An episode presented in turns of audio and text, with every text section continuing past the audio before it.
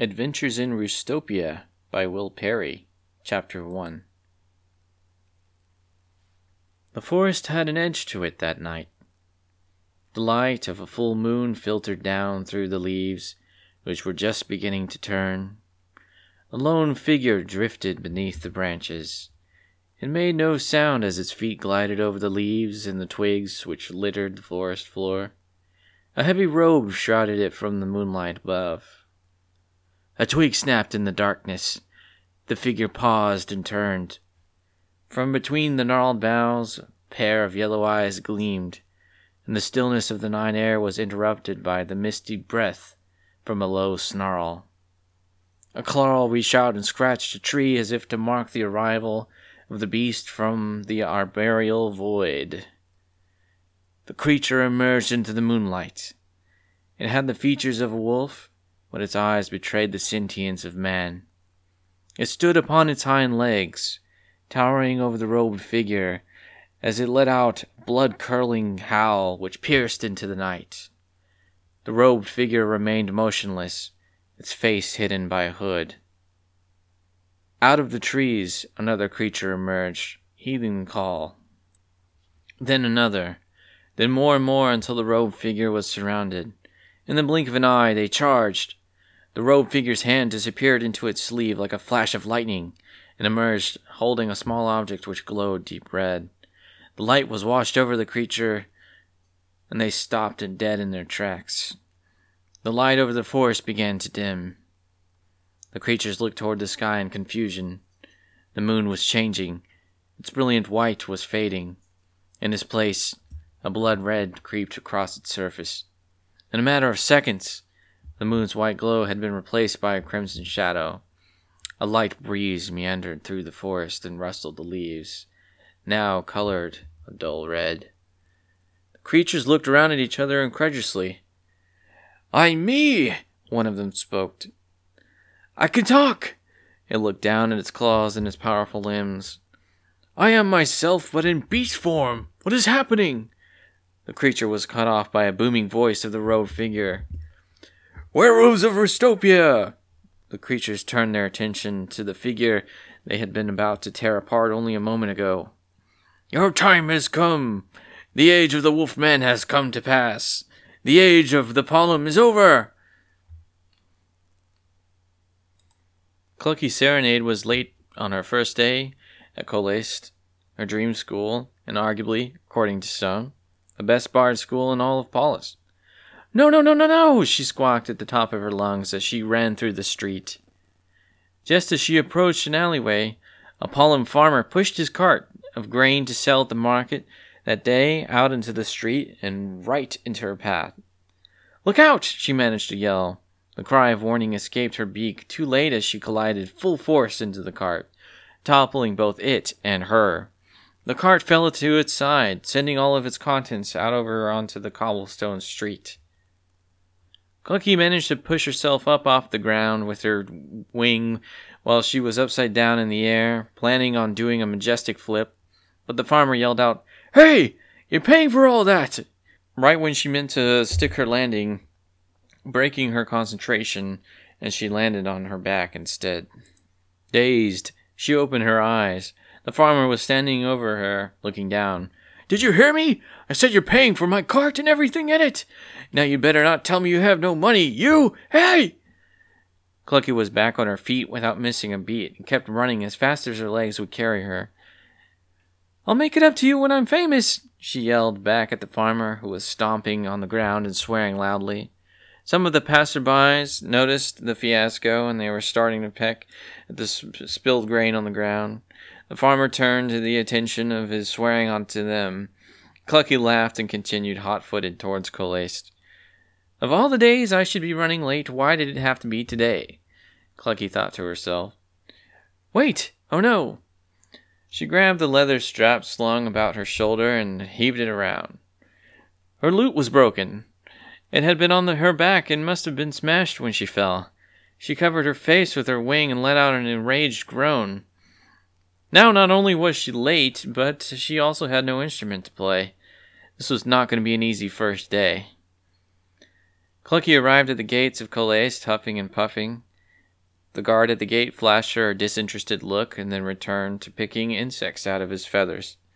Clucky approached him and opened her beak. Hi there! I meant to be inside of there, she said, with a wave of her wing towards the gate. The guard re-emerged from his plumage and gave her a look. Then why aren't you? he asked in a bored tone. Clucky stared for a moment and then stuttered, Because, because, I, I had to, um, her mind raced. Because I had to help out the farmer with his cart, you see? He was old and he needed a help relocating it, and I helped him move it.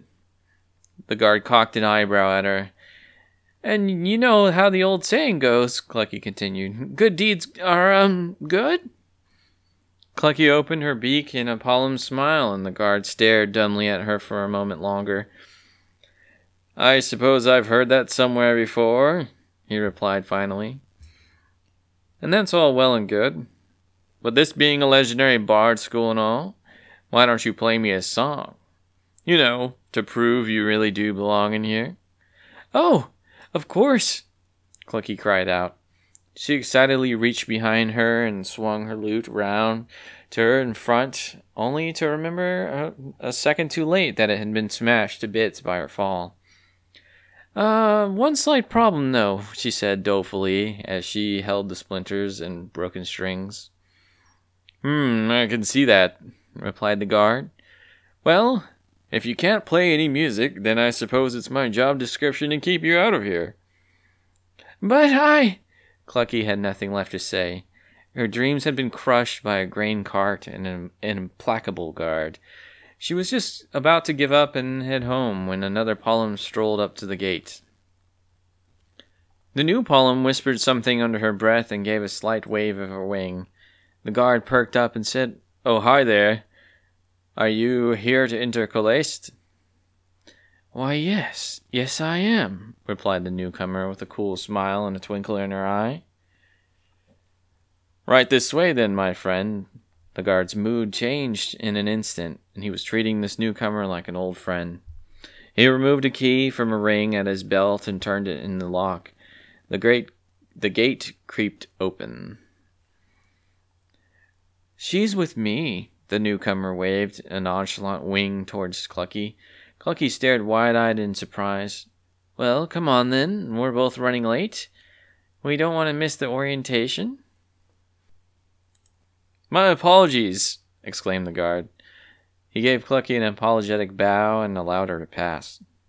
Clucky and the mysterious Pollum rushed through the gate, and the guard closed it behind them. What was that? Clucky could barely contain herself. Oh, that? answered the other Pollum coyly. Just a bit of magic. Simple charm to make simpleton, my friend.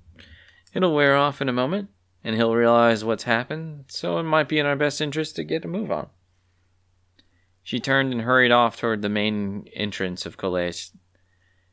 Wait! I didn't even get your name, yelled Clucky, running after her. I'm Clucky! Clucky Serenade. Thank you so much. I don't know what I would have done if it hadn't been for you. It's Talon, she replied, without looking back, as Clucky caught up, still out of breath. Come on, let's get inside. I don't want to miss orientation. Thanks for your help getting past the guard, panted Clucky as the two Pollum raced up the steps of Kolaist. But how will I find the great hall for orientation? You worry too much, replied Talon. Let's just ask someone. Good. Huh. Uh, idea. Good idea. As the two Pollum raced around the corner, it crashed into another Pollum carrying a stack of books. The three of them collapsed into a pile, and the books went all flying in every direction. Clucky landed face down and was first to spring to her feet. I'm so sorry, she said, and extended a wing to, to the Pollum they had run into. Please, let me help you. The Pollum they had crashed into slapped her wing aside. Watch where you're going, he yelled at Clucky. I'm sorry, she stuttered. The Pollum rose to his feet and began to collect his books. You two must be freshmen, he scoffed. They get worse every year. He muttered to himself as he, re- he rebuilt his stack. I don't suppose you know where the Great Hall is? asked Clucky timidly. Of course I know where it is, replied the Pollum. But you're already late for orientation. Might as well pack your bags and head home. They don't let anyone in once the doors are closed. What do you mean? asked Clucky nervously. Every year, once orientation begins, the doors to the Great Hall are locked, and anyone who is late will have to wait until next year to start school. Bagak! What? clucked Clucky. I can't wait until next year.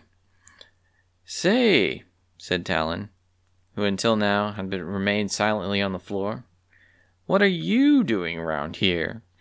All students are supposed to be in class right now, and you seem mighty suspicious to me, wandering around with a stack of books all by yourself.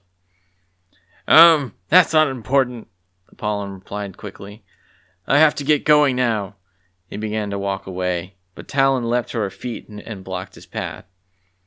Seems like you're up to something you shouldn't be doing, she said quietly and leaned towards his face. I feel like it's my duty to report behavior like this.